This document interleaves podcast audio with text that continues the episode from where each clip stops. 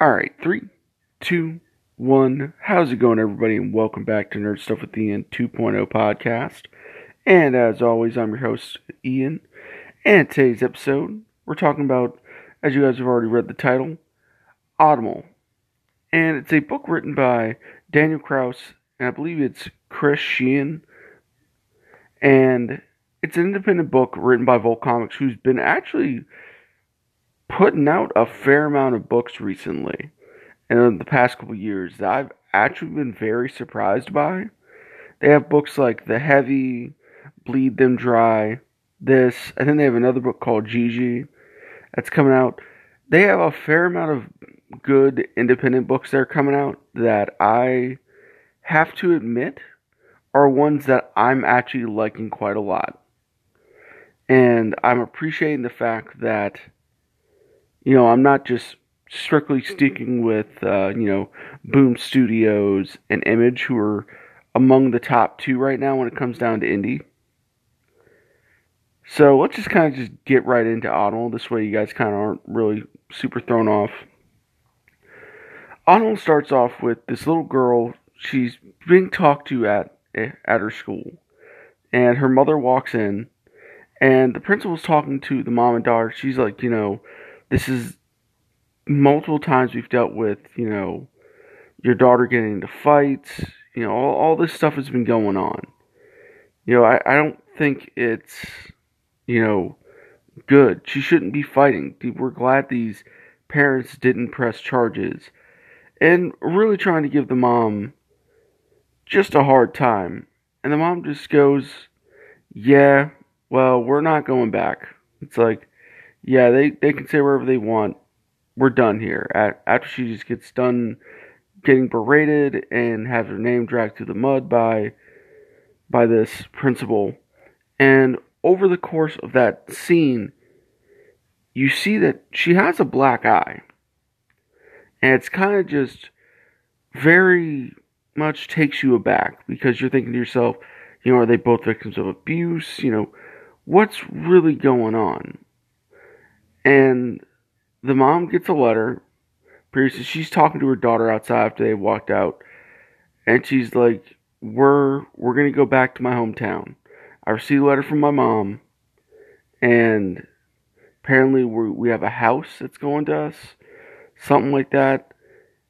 And like we're we're just gonna start a new life. You don't have to worry about being here. You know, you you didn't do anything wrong. You did all the right things.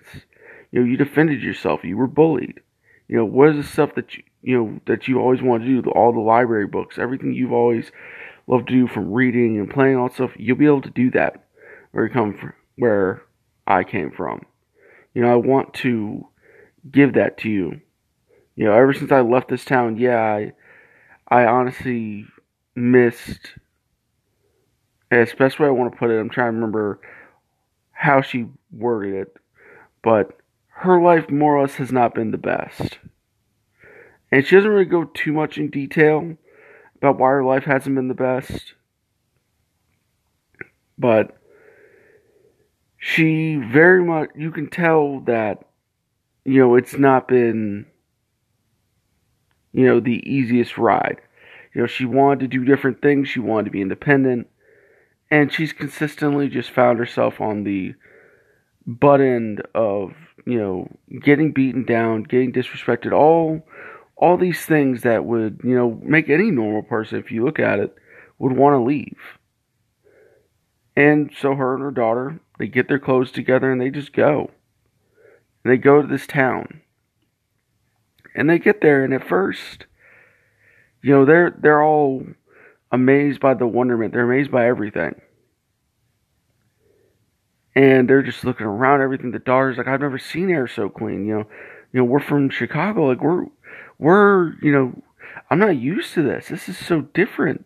Like, why is no other place like this? You know, people, I believe, need to see places like this.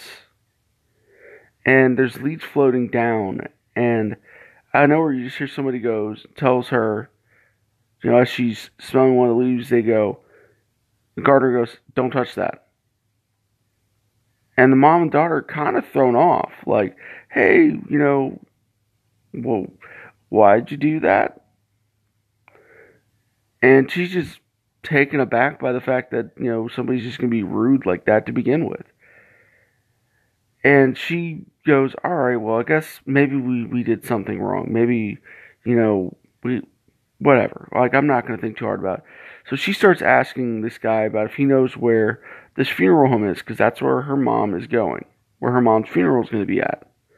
And she has a home now. She has all these things that before she didn't have. And the guy just begrudgingly decides, he's like, all right, you know, let me just give you this info. You know, it's up here, all the way two blocks up to the right. You, you'll find it. And her and the daughter, they're they're walking up there, they're going through all this, and they're just looking at the city. And the mom said to herself, like, you know, I I I always hated my mom for how hard she was on me.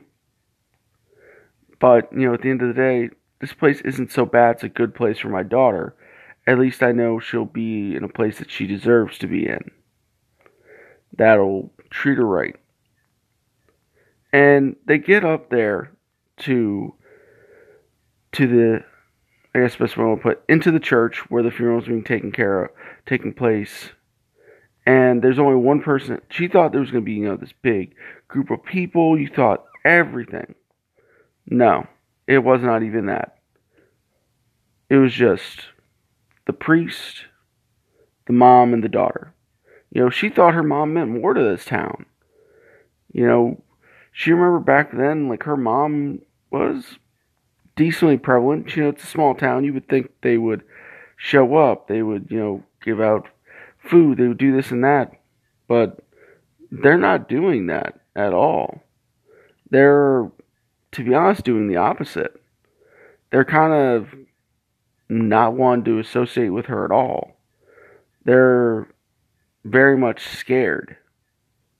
Or they're just they don't want new ins they don't want outsiders. They're they're taken aback by that. And she goes, I want to see my mom. I want to see what she looks like. You know, I want to see her and I want to look her in the face as, you know, I tell her all my hardships. Tell her that, you know, after everything else, I made it still. You know, I thank her for the home, but I still, at the end of the day, I, I overcame all the adversities. I did all this. You know, I don't want her to admit she was right. At the end of the day, I want her to know that I'm still here and I'm still standing. That no one's beaten me, no one's broken me down. And the priest is like, no, we're not opening up the casket. And the mom's like, no, we need to open up this casket. Like, this is, like, I want to look her in the face. And all of a sudden, the mom lifts up the casket. The daughter does not see it. But the priest sees her open the casket. She gets a quick look, and then he slams the door shut and he goes, he's like, "This is over. You need to, the memorial's over. You need to go." You know that I get it. You didn't have the you know the grandiose entrance you wanted, but you know we're a small town. We're we're not you know not we're sorry, and just sends her away.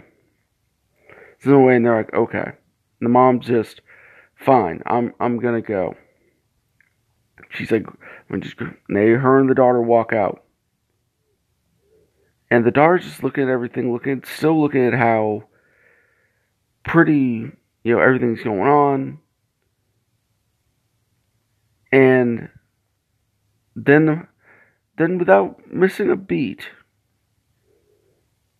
the the daughter, who the mom didn't know saw the body, who at first when I said she wasn't looking, she saw it, and they both looked at each other and like, what was wrong with Grandma? Why did she look like that. And all you see was the was these plants and these leaves all coming out of her body. And she's just gone and decomposed. And that's how the book ends. Now, to me, I really appreciated that. I thought that was a good, you know, intro and a good first issue.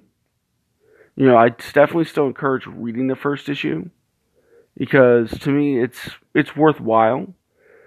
It has value, and plus, in case if you ever like, hey, I want to reread just to make sure, definitely give it a shot. But to me, I think this is probably one of the better horror mystery kind of books I think that's coming out right now.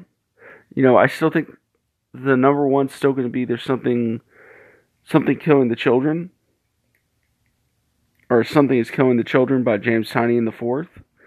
But I definitely think that this, if you're looking for another book that just started, then this would be your one.